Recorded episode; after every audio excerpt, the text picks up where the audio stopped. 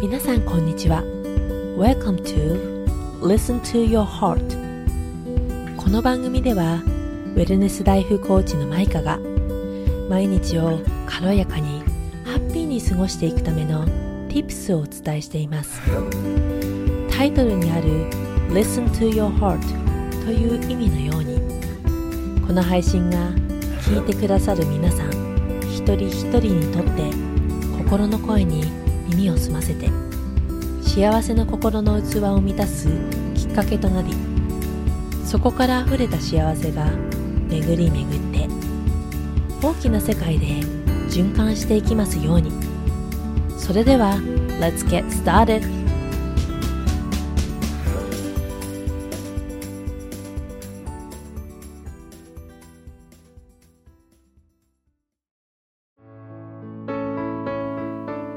ソードに入る前にお知らせです。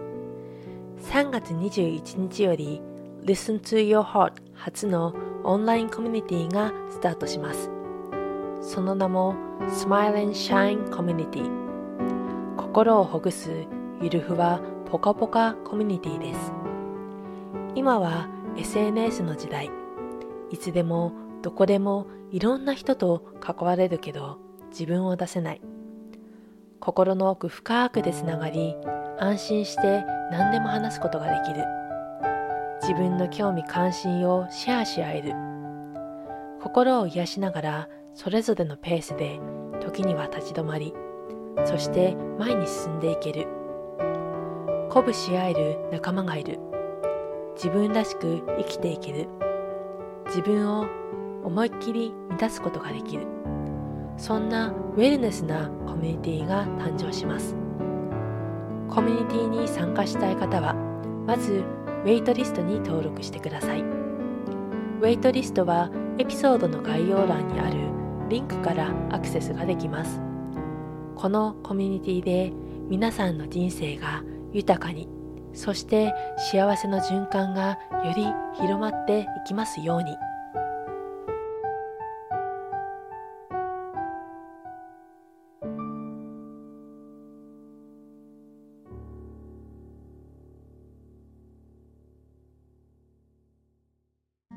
皆さん、こんにちは。ベルネスライフコーチのマイク・プレイニーです。皆さん、いかがお過ごしでしょうか？今回の Listen to Your Heart Podcast のエピソードはゲスト会になります。ゲストにお呼びしたのは、なつきさんです。えー、なつきさんはですね、ご自身の経験から今の活動につながるような、そんな経歴をお持ちなんですけれども、本当にこう伝えたいことっていうのは、えー、自分の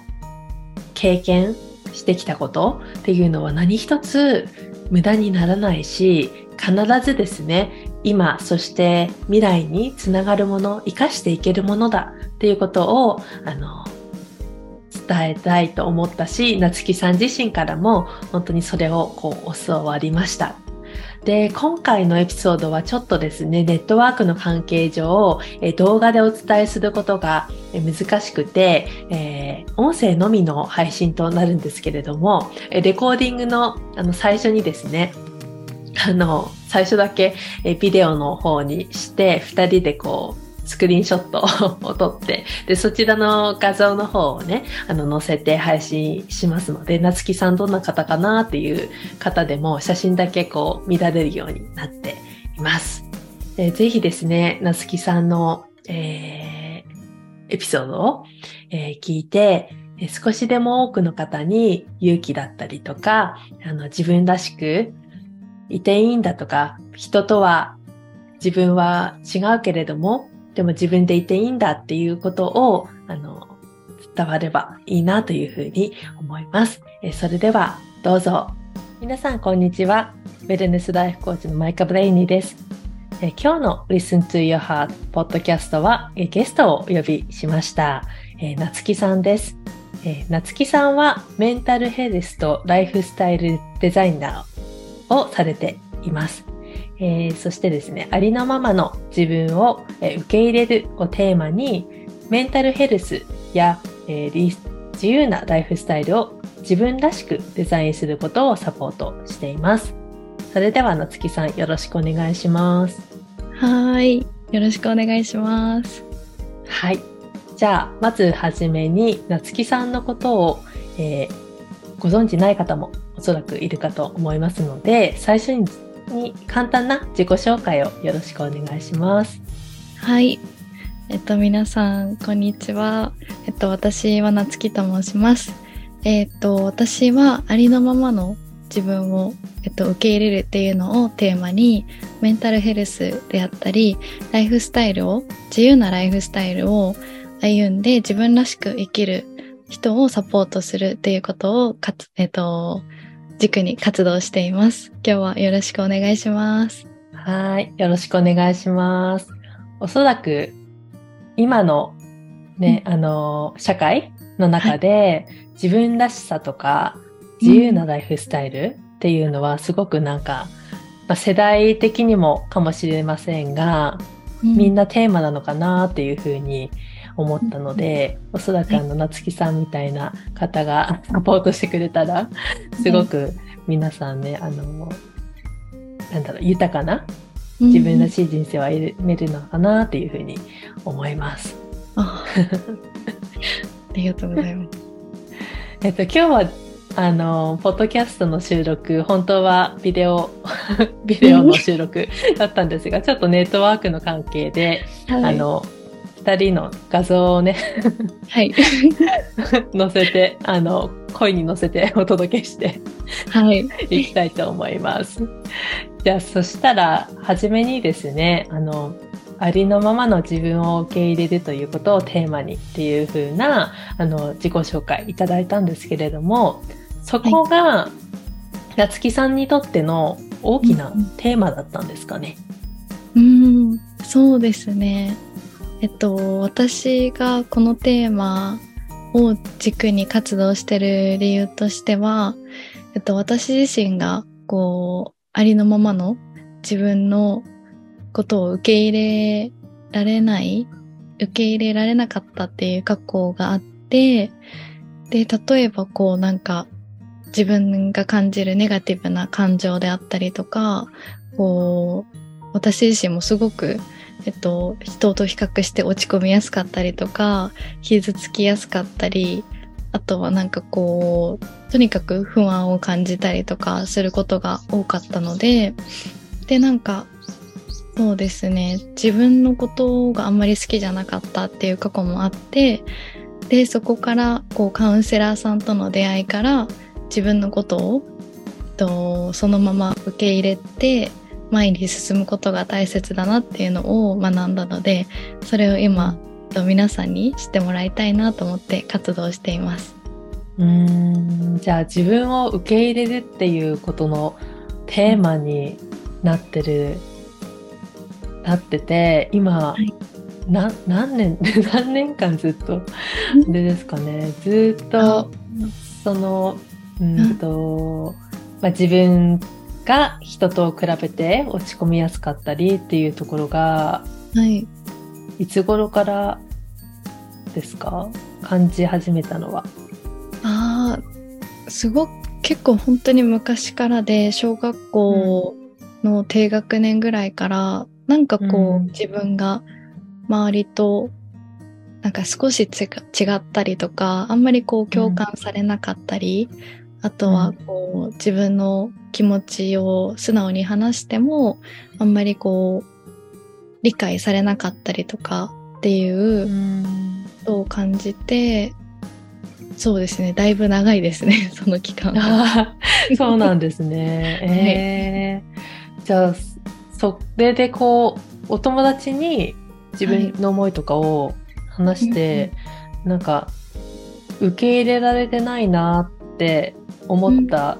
時のこうリアクション周りのリアクションってどういう感じがあったからそう感じたんですか、うん、あそうですね。なんか友達よりもなんかこう家族に自分のこう気持ちを話した時に、うん、なんか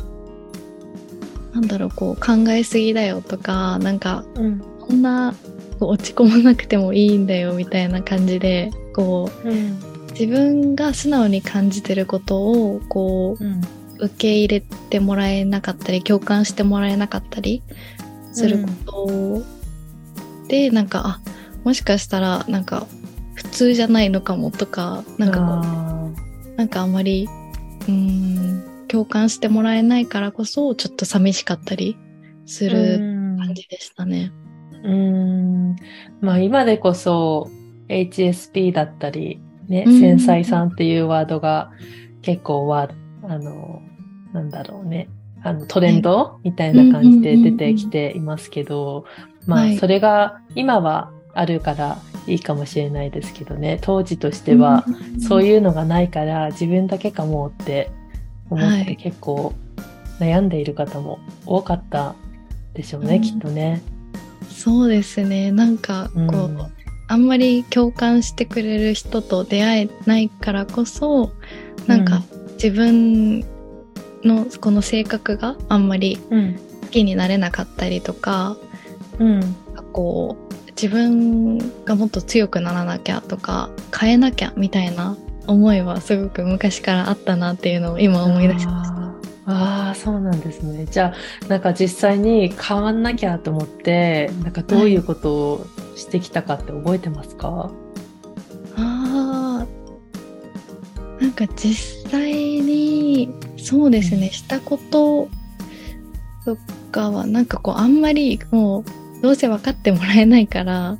こううん。人にもう気持ちはあんまり話さなかったりとかなんかこう、ようーんなんだろうこうもっと良くなりたいっていう気持ちもあるけどなんかそれはこうポジティブな気持ち、うん。モチベーションではなくってなんか変わらなきゃいけないというか、焦りからくるような感じだったので、なんか特にしたことはあんまり覚えてないんですけど。あそうだったんですね。えーでもそんな中でもえっ、と、留学はい。をされたっていうことで、あの、い、つ、あれ、留学はいつされたんでしたっけ？はい、えっと、留学は、えっと、今まで2回してるんですけど、うん。えっと、最初の長期留学が高校2年生から3年生の10ヶ月間で、2回目が、えっと、大学2年生から3年生にかけてでした。ああ、そうだったんですね。なんか通常だと私のイメージとして、はいあのー自分の思ってること理解されなくて苦しいとかって、あの、日本で思ってるのに、はい、アメリカに行ったらもっと理解されないんじゃないかっていう不安でいけないとか、なんか足がすくんでしまうような気が私はしてるんですけど、うんどういうふうにこう、うんうん留学まで行ったんですかね。ああ、確かにそうですよね。なんかこう、うん。今までのこう、性格とかを考えたら、確かになんかこう、躊躇しがちかなとは思うんですけど、うん。なんかこう、すごく昔から海外に対しての憧れがすごくあって、とうん。ディズニーチャンネルであったりとか、なんかこう、ハリー・ポッターとか、そういう映画を見て、あ、こういう世界があるんだっていう、こう、なんか今自分がいる世界とのこう違いにすごく興味を持ったりとか、あとは実際にアメリカに10日間14歳の時にホームステイをして、そこでなんかこう自分が住んでるこう田舎から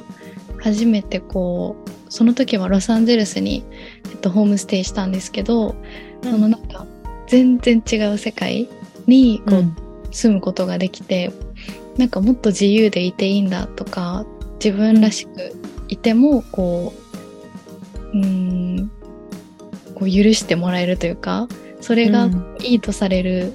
文化があるんだっていうことにすごく衝撃を受けてもっとすのなんかこう自分らしく生きれるんじゃないかなっていうのが最初のきっかけでした。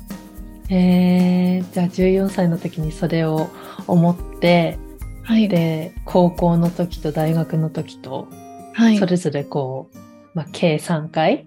行ったわけですけど、なんかその行くたんびにはい。心の変化みたいなのはありました、ああ、ありましたね。えっと、最初の留学の時は、うん。もう、えっと、なんだろう、こう、キラキラした世界に行くような、すごく、うん。もう、いいところしか見えてないというか、なんかハイスクールミュージカルに憧れて、なんかすごい行ったので、私も好きでした。そうなんですよ。もうそれ、そういう世界だと思って高校に飛び込んだら、もう全く違って、うん。もうなんかこう、うん、今となったらすごくいい経験だったなって思うんですけど、その当時は、えっと、英語がうまく話せずに、なんか一言も喋れなかった日があったりとか、あとなんか全然友達が本当にできなかったり、うん。とかあとなんかこううん日本だったらスムーズにいくことも、なんか全然簡単なことでもいかなかったりなんかこううん。田舎から本当にこう私、えっと、最初に長期留学したところがラスベガスだったのでうん。そこのなんか 環境の違いがすごすぎて、なんかすごく辛かったんですけど、でもなんかそこから学んだのは、えっと、自分と向き合う、自分の時間を作ることの大切さであったりとか、うん。なんかもっと自分の性格とか、なんでこんな生きづらさをアメリカに行ってまでも感じるのかっていうのに、すごく興味を持ち始めたっていうのが、うん。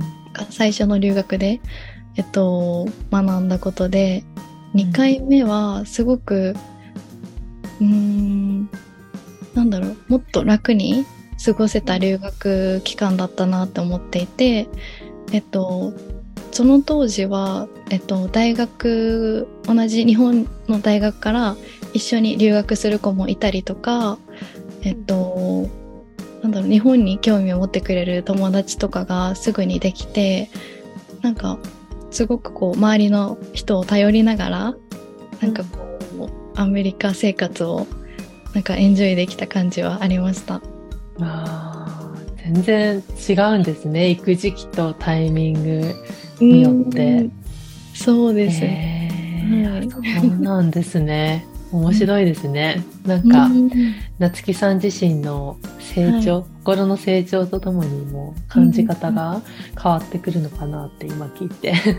感じてたんですけど、はい。ねえなんかその、でも夏木さんの中でその2回目の、その、え、高校の時の？はい。1年間の留学の時に、あの、辛いなって思いながらも、はい。なんか、それは、環境が日本とアメリカで違う中でも、やっぱり同じような辛さみたいなものを感じてたのは、やっぱりこう自分自身にあるんじゃないかっていうところに、うん。なんか気づけたってすごいなって、私聞いてて 思って、なんか普通だったらね、環境のせいにするかと思うんですよ。日本もダメだし、アメリカでもダメだったら、じゃあ次はどこが国かなみたいなうん。感じの。うん。はい。でもなんかそこで、なんか自分自身にもしかしたら、うん。なんか原因がうん。あるのかもしれないとか苦しんでる、ね、ことがもうちょっと自分の中を見,、直したらはい。変わるかもしれないって思ったなんかうんきっかけみたいなのってあるんですか、ああ、えええ、なんか今まで、なんかそういう視点で考えたことがなかったので、えーうん。なんだろなんか心理学とか、う。はい。えー、とそういうのはいつから興味を持ったんですか、ああ、心理学に興味を持ったのは、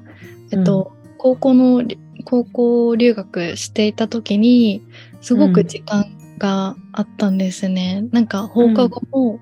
まあ、三えっと、学校が終わるのが3時ぐらいで、なんか日本に比べたらすごく時間があったので、こううん。YouTube でなんかこう留学中のなんだろうことについて調べたりとかうん。なんかこううんなんか英語の勉強だと思ってこうアメリカのセルフヘルプうん。YouTube とかビデオとかを見て、うん。なんかそこからなんかうんもっとこう自分の性格について知りたいしあとなんか自分の性格について知れて理解できたらもっとなんか生きやすくなるんじゃないかなって思ってそこからなんかこう自己啓発であったりとか心理学について興味を持ち始めました。えー素晴らしいですね。なんかそのね、留学関係の情報からよくそこまでたどり着いたなって思うんですけど、ねはい。なんかいやみんなこういう思い、辛い思い抱えてるんだなってなんか終わるような気がするんですけど、やっぱりもしかしたらそこは夏木さんがはい、なんか小学校の低学年ぐらいからやっぱりうん。なんかこう、周りには理解されない生きづらさとか、なんかそういったことを感じてきたからこそ、その自分が違う、自分はなんか人とはちょっと違うような気がする？っていうところがあったからこそ、はい、なんか気づけたことうん。なのかなって今、ね、普通だったら、あ、辛い、あ、みんなも辛いから、同じだなって 終わるところをなんか、やっぱりもともと自分は他とは違う？っていうところから、なんかもしかしたらじゃあ自分に何かあるのかもしれないと思って、その自分の心とかうん。をこう楽にするための、そうはい。いうセルフ、ヘルプ系のところだったりになんかフォーカスようになったのかなって 今ふとね。聞きながら思ってたんですけど多分そなんか今までのその道のりがなければ多分そこでそっちに興味は行ってなかったですよねおそうですね。確かになんかこう、誰とでもはい。ん誰からも理解されてみたいはない。感じの。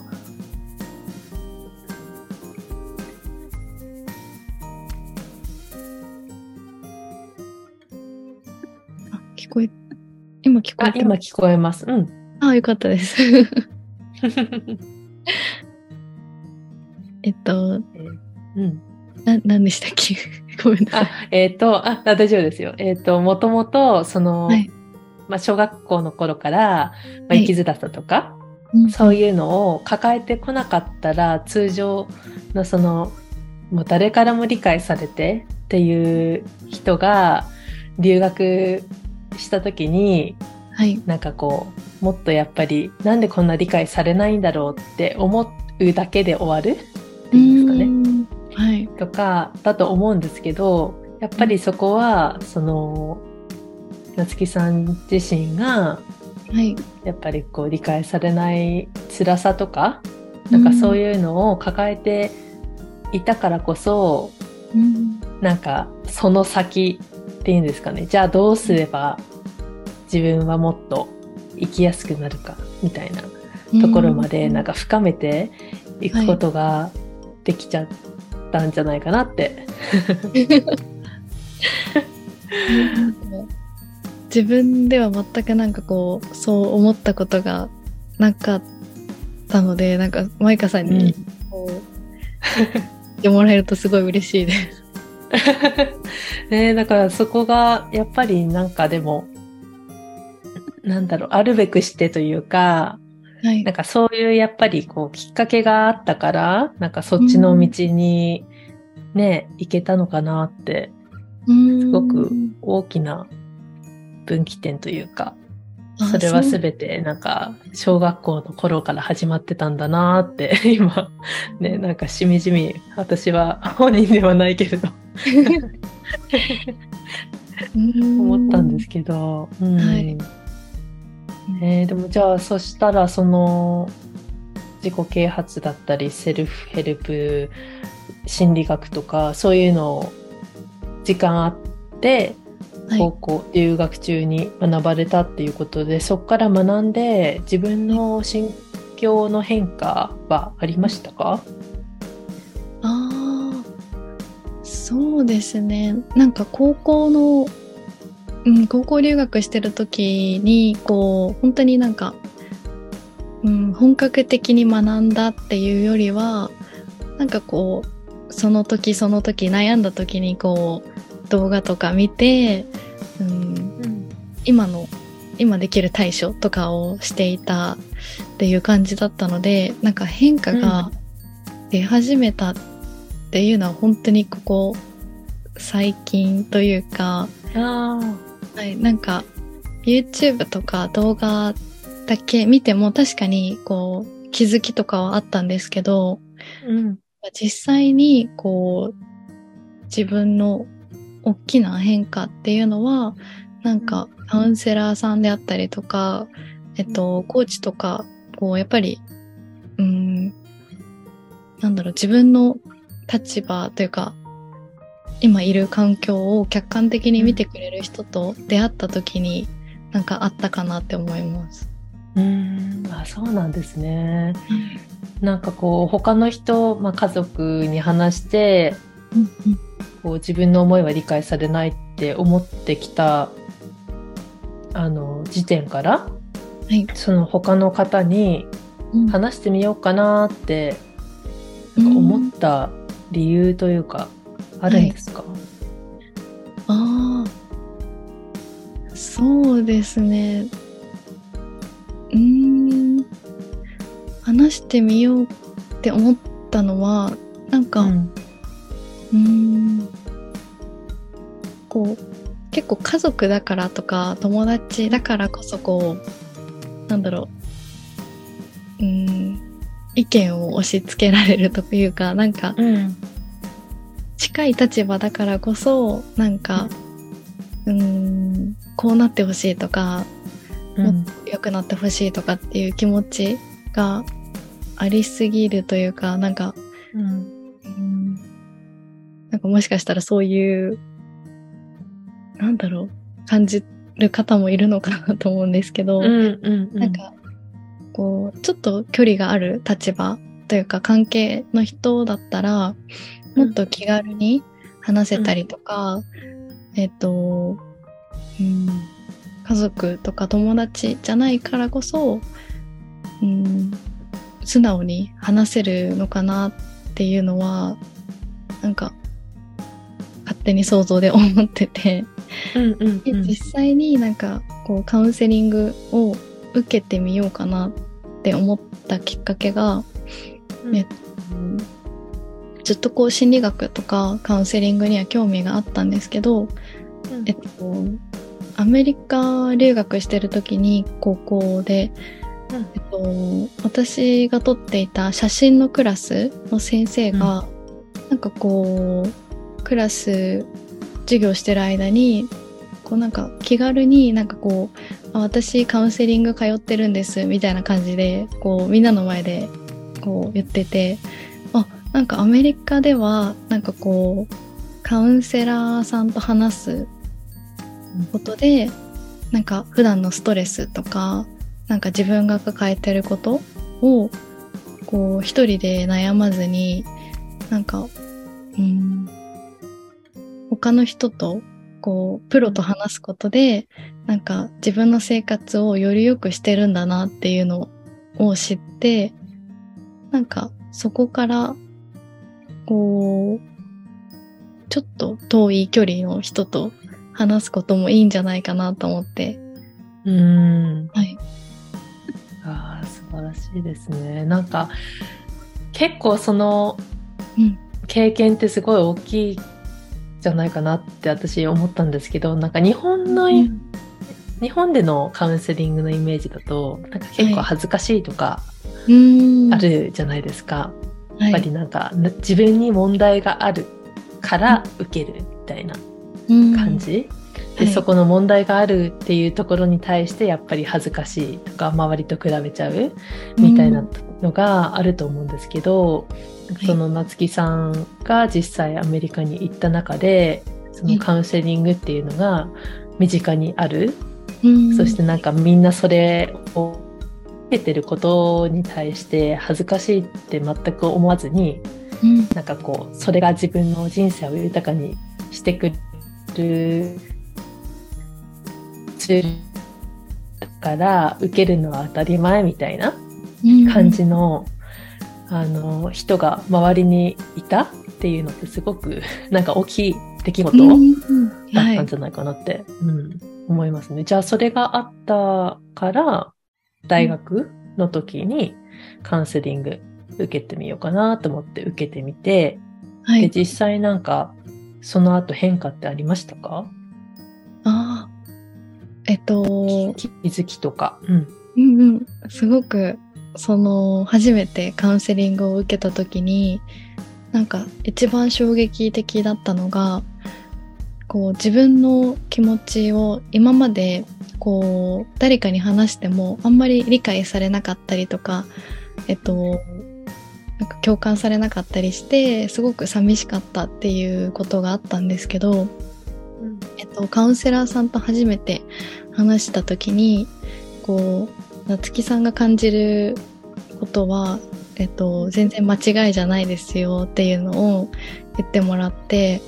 なんか、えーそれがすごくこう自分の中ではうーん衝撃的でっていうのもうん。今まで自分が感じることとかなんかこうネガティブな感情は良くないものだと思って生きてきたので、なんかそれって感じていいのとかなんか、うん、あんまり感じないようにとかこうしていたんですけど初めてこう受け入れてもらってで、こうそういう自分も肯定してもらえたっていうのが本当に大きなうん、こう、出来事だったなって思います。うん、そうですよね。だって、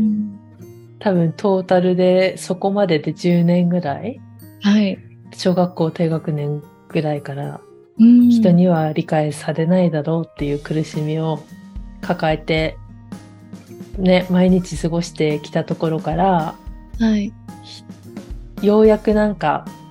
間違ってないんだってうん。気づけた、その10年はい。経って初めてうん。気づいたって、すごい、ね、なんか素晴らしい経験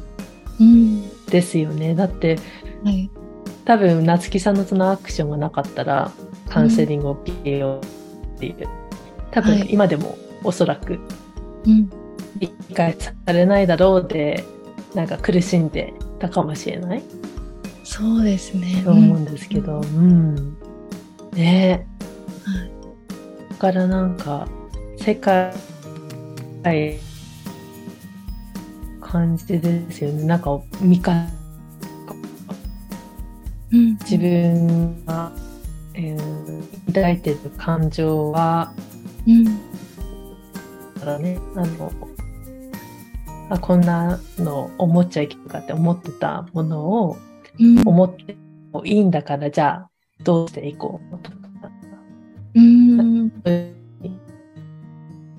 ながったんじゃないうんすごく思うんですけど、どう変化していきました？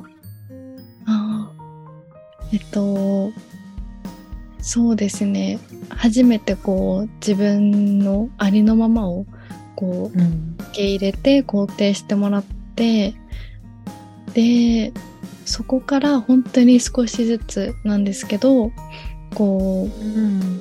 なんか自分の性格を認め始めたりとかなんかうん。こう変えようとしなくてもいいんだなっていうのを知ってなんかうん。だたらこう自分の性格をこうなんか逆に強みにするというか、なんかそこから何ができるのかなっていうのを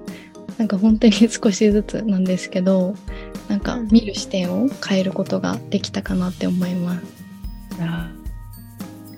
あー。じゃあそういう変化があってからのえっ、と、次のまた1年間の留学 だったっていうことですよね。そうですね。はい。のそれを思いっきり楽しめましたよね、きっとね。本当に。そうですよ。うんへえ、そっか、そうなったんですね。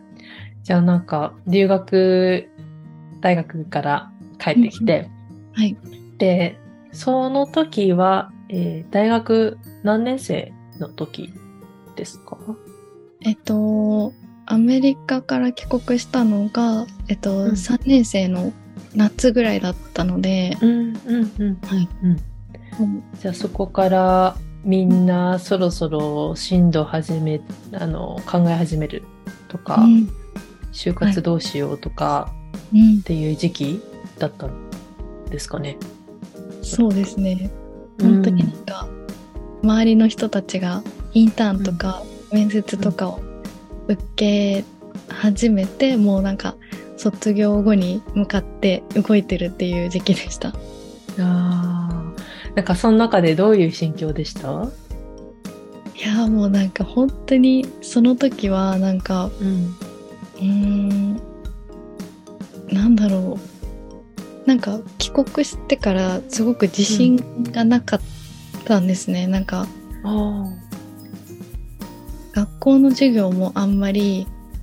こう面白くないというか何のために学んでるんだろうとか思ったり、うん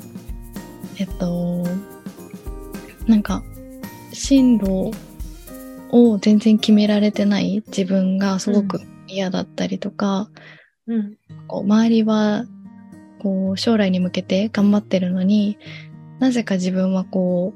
うもやもやして動けなかったりとかしている時期だったので、すごくなんか周りと比較して落ち込んだりとかまできてない自分に フォーカスしてましたね、その時は。ああー、そうだったんですね。じゃあなんか思いっきり大学留学楽しんだけれども、うん。帰ってきたらみんなもう次に向かってはい。動き出してるから、うん。それを見ちゃって比較しちゃってる自分がいてはい。苦しい。みたいな。うん。うん。なんかそそういうじゃあ心境からうんどういうふうに気持ちを切り替えたりはい。どういうステップをなんか踏んでいきましたか？ああ、えっと、そうですね。卒業まで1年とちょっとあった時だったので、なんか、うんそこからもう、なんだろう、これから自分は何をしていきたいのかなとか考える時間がすごくあったんですけど、うん。なんかあんまり向き合いたくないというか、なんか、うん。うん帰国はしてるけど、なんかまだ心が落ち着かなかったり、うん。でなんか本当に就活を始めたのも4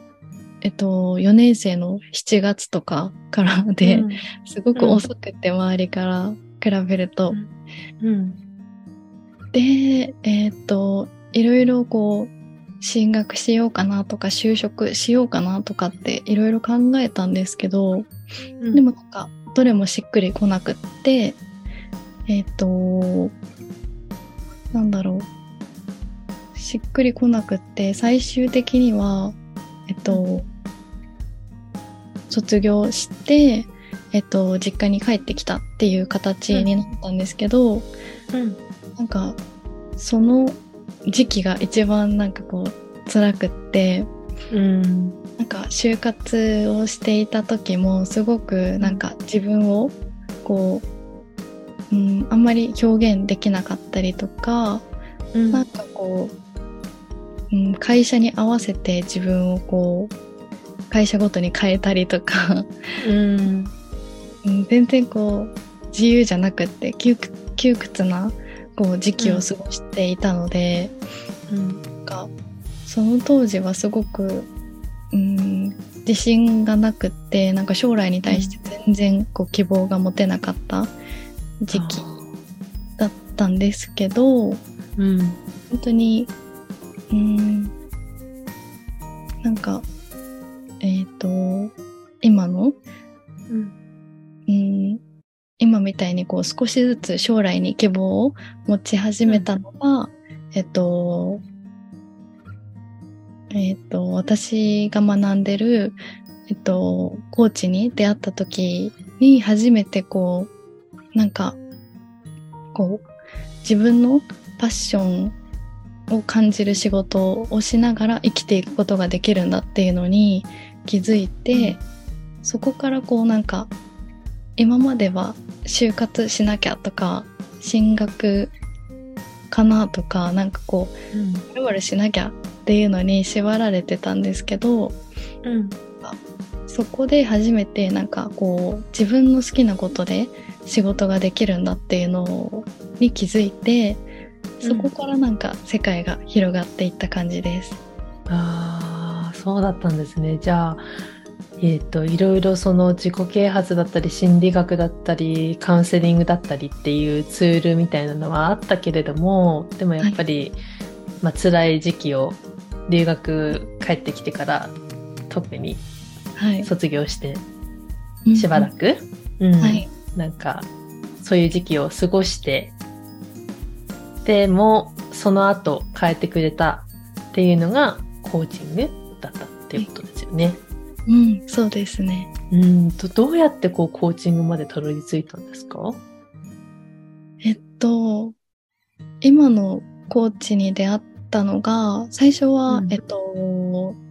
ポッドキャストを聞いていて、それも、えっと、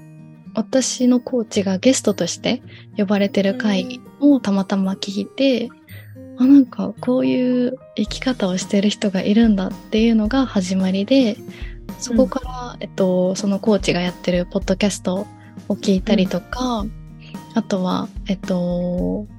マスタークラスって言って、こう、5日間でいろいろ教えてくれるワークショップに参加したりとかして、はい、そこで初めてこう、もっと彼女のことを知っていったりして、うんとサポートを受けることを決めましたね。ああそうだったんですね。じゃあ夏木さんの中で、うんその自由っていうところが夏木さんのテーマうんだったんですよね、きっと。アメリカに行くっていうこともやっぱり日本とは違ってし型にはまらないとか縛られない生き方ができる自由がある国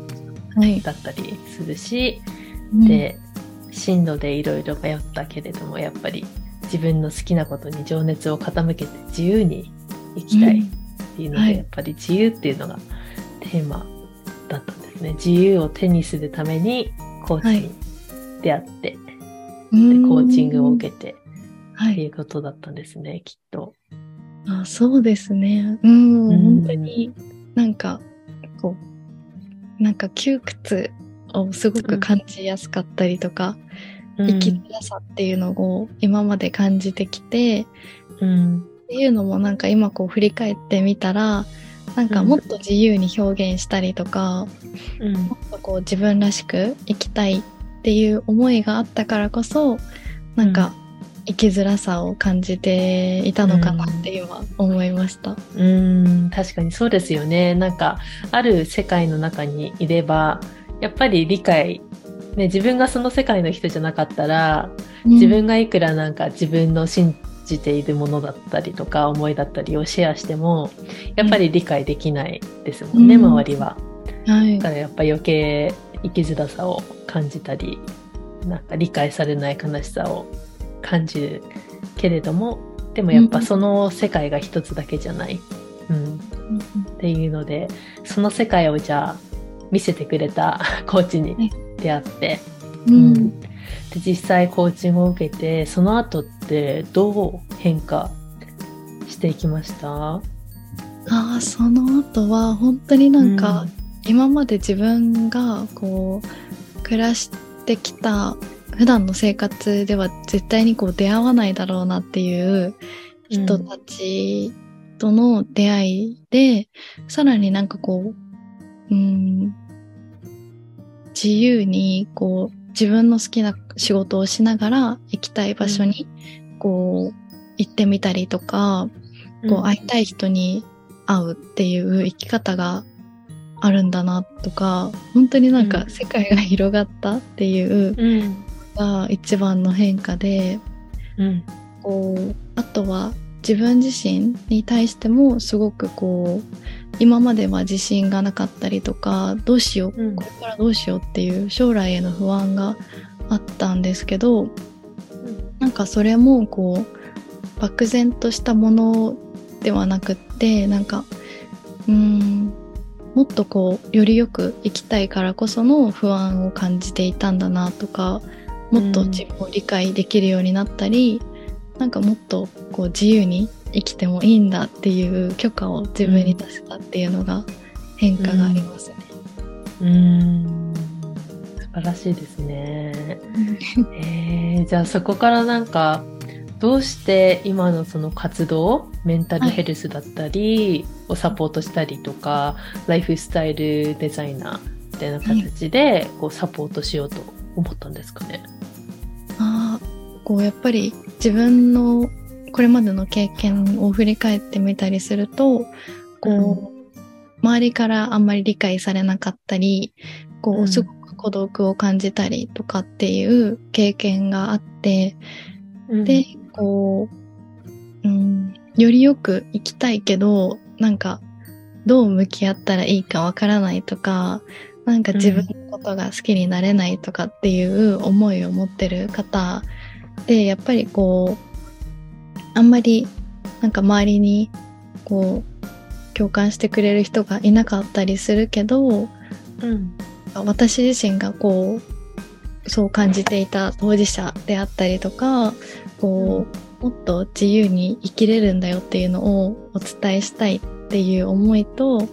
あとうん。メンタルヘルスに関しては私自身すごくこうカウンセリングであったりやっぱりこうコーチングのセッションとかを受けてこうツールは本当にまあ何でもいいんですけどこう人に話す第三者の立場からこう意見を言ってもらうであったりなんかこう視野をこう悩んでる時って視野がこう狭くなると思うんですけど、こう視野を広げて自分のこう状況を見るであったりうん。なんか自分と向き合うツールとしてのカウンセリングコーチングっていうのをなんかもっと皆さんに知ってもらいたいっていうのとあとはもっとこう自由に生きれる人が多い多かったらいいなっていう思いでなんかこうライフスタイルを自由にこうデザイナーのようにこううん。人をこう描いて自分らしい人生を生きるお手伝いがしたいなと思ってこの活動をやっています。うんうんうん。素晴らしい。本当にねなんか自分の人生って自分が決めるうん、き決めるというか決められるんですよね。はい、うん、そうですね。もう当にそう。本当にいかようにも何色でもにもこう染められるというか、うん、いつからでも変えられるし、うん。はいか素晴らしい活動ですね本当にね。ありがとうございます。じゃあそしたらこのポッドキャストを、まあ、い Listen to your heart ということで心の声を聞くっていうことをテーマにしてるんですけれども夏木さんにとってのそのうん心の声を聞く Listen to your heart っていうのはどういう意味を持ちますか、えっと、私にとっては、えっと、自分のありのままのこの素直な気持ちを大切にするっていうことが、えっと、心の声を聞くっていう意味かなって思っていてこうなんかこう周りと、うん、比較したりとか逆にこうなんか合わせてこう疲れやすいとかっていうのもある方もいらっしゃるかなって思うんですけど、こう自分のあこれやってみたいとかなんか例えば今日カフェ行きたいと思ったらこう行ってみるとかそういうこうちっちゃなことからでもこうなんだろうその言葉を聞いて自分の心がワクワクとかやってみたいって思ったら自分にこうやっていいよっていう許可を出すことがありのままの素直な気持ちを大切にすることにつながるかなって思います。うんうんうんそうですね。なんか昔の夏木さんと今の夏木さんで全然うん、そこが違うところなんじゃないかなとかって、勝手にね、思っちゃってるんですけど。本当にそうですね。うん。うん。ね。じゃあそしたら過去の自分へ何かこう伝えたい今の自分だったら、うん。過去の自分にどういう風ななんかこう、アドバイスだったりメッセージとかってありますか？はい。えっと、こう、一番なんか悩んでいた時の自分へっていうことだと、こう、進路が決まってなかった時、こう大学卒業前で進路が決まらずに、こう焦っていたり、無力感を感じていた時の自分へのメッセージとしては、なんかこう、今悩んでることだったりとか、こう、なんだろう、どうしたらいいのかわからないって思うことも、なんかそういう気持ちを感じてることさえも、こう、まずは受け入れるっていうところで、なんかこう、うん、やっぱりネガティブな感情なので、なんかこう受け入れづらかったりすると思うんですけど、まずはこう、それを感じてる自分の気持ちを知って認めて受け入れるっていうことが大切だなって思って、なんかそれをするにはこうまずは落ち着いて自分の心の声を聞いたり聞ける環境が必要かなって思っていてなんかそれもいろいろツールがあると思うんですけどこうジャーナリングであったりとかあとこう気持ちを否定せずに聞いてくれるコーチであったりカウンセラーさんとの、えっと、空間であったりそういうこう、うん、リラックスして話せる場所っていうのを自分のオプションとして持っておくのも大切かなって思います。うんうんいいですねじゃあそしたら人生もやもや期っていうのを夏木さんも経験されたっていうことでしたけれどもはい、今まさに人生もやもや期を迎えている方にどんなメッセージを伝えますか、はい。えっと、やっぱり、もやもやしてる時期ってすごく辛いか、辛かったり、早く抜け出したいっていう気持ちがあるからこそ、こう、今こう抱えてる感情をこう無視したりとか、抑えようとしたりするかもしれないんですけど、まずはこう、さっきも言ってた通り、こう、受け入れる。まずは認めるっていうのが、一番こ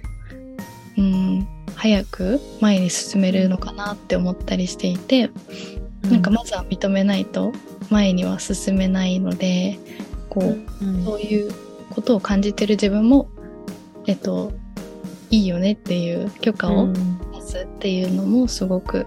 大切で、あとは、さっきと同じことになるかもしれないんですけど、こう、自分の気持ちと向き合える空間を作ることで、ジャーナリングに、こう、えっ、と、自分の気持ちを書き出したり、まずはこうなんか、今すでにできてることを、こう書き出したり、一年後こうなっていたらいいなっていう状態を、こう、イメージして、えっ、と、書き出してみるのもいいかなって思います。うん、うん、ありがとうございます。ね、本当なんかいろんな時期が人生でありますけど、全部なんか無駄なことってなくって、無駄な感情もなくって、それが、あの、長い目で見たら、なんかいいきっかけになってたりとか、うん。ね、なんかこう学びになってたりはいする。なっていうふうに思って、やっぱりね、うんそこをするためにはやっぱ、そういう自分っていうのも全て受け入れるっていうことが、うんはい。かなってすごく夏木さんから学ばせて いただきました。ありがとうございます。じゃあ夏木さんは今、えっとジャーナリングっていうので自分を振り返る会はい。っていうのを開催する予定というふうにお伺いしていたんですが、い具体的にこう教えていただいてもいいですか、はい。はい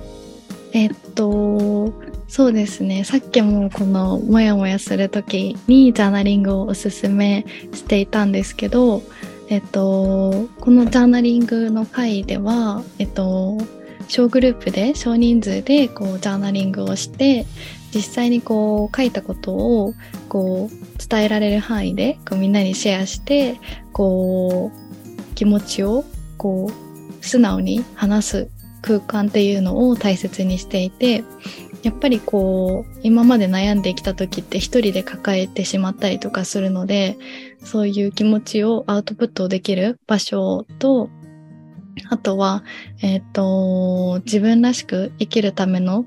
えっ、と、ライフスタイル、デザインのためのレッスンも、えっ、と、このジャーナリングの回ではついてくるので、えっ、と、これ無料なので、ぜひ、なんか自分と向き合ってみたいなって思った方は、なんか参加してほしいなって思ってるんですけど、これ毎月開催しようと思っていて、ちょっと今月はまだえっと、詳細が決まっていないんですけど、また私の、えっと、インスタグラムから発信できたらなって思っています。はい。じゃあ、そしたら、そのイベントとも、ともに、その、夏木さんとつながれる場所っていうのは、夏木さんのインスタグラム、はい、えー、と、あとは、えっ、ー、と、夏木さん情報だと、ポッドキャストもですかね。あります。はい。ポッドキャストは Accepting Yourself、はい、自分を許す旅。ですね。で、あと、インスタグラムのリンクと、ポッドキャストのリンクの方は、私のこのエピソードの方の概要欄にも貼っておくので、皆さん興味のある方は、ぜひね、なつきさんにアクセスいただければな、というふうに思います。はい、ありがとうございます。で今日は本当になんか夏木さんの今までの、うん、今に至るその、ジャーニーっていうのを、はい、本当にこう聞けて貴重な、ね、貴重な本当にヒストリーを聞けて本当になんか私は嬉しかったしなんか今の夏木さんを作ってる過去もなんか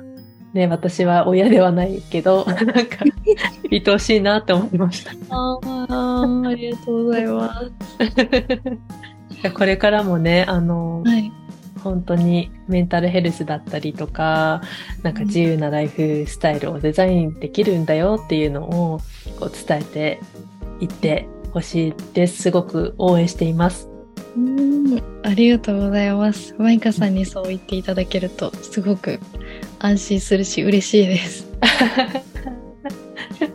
もう本当にね、ぜひぜひあの皆さんつながってほしいなというふうに思います。じゃあですね、今日のゲストはメンタルヘルスと、そしてライフスタイルデザイナーの夏木さんにお越しいただきました。えっと、本日は本当にありがとうございました。ありがとうございます。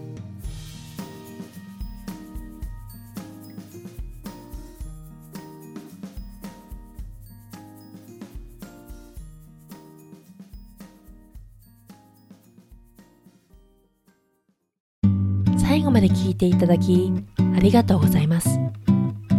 もしこの番組を気に入っていただけましたら是非番組登録とシェアをよろしくお願いします。また質問や感想ご意見はいつでも大歓迎です。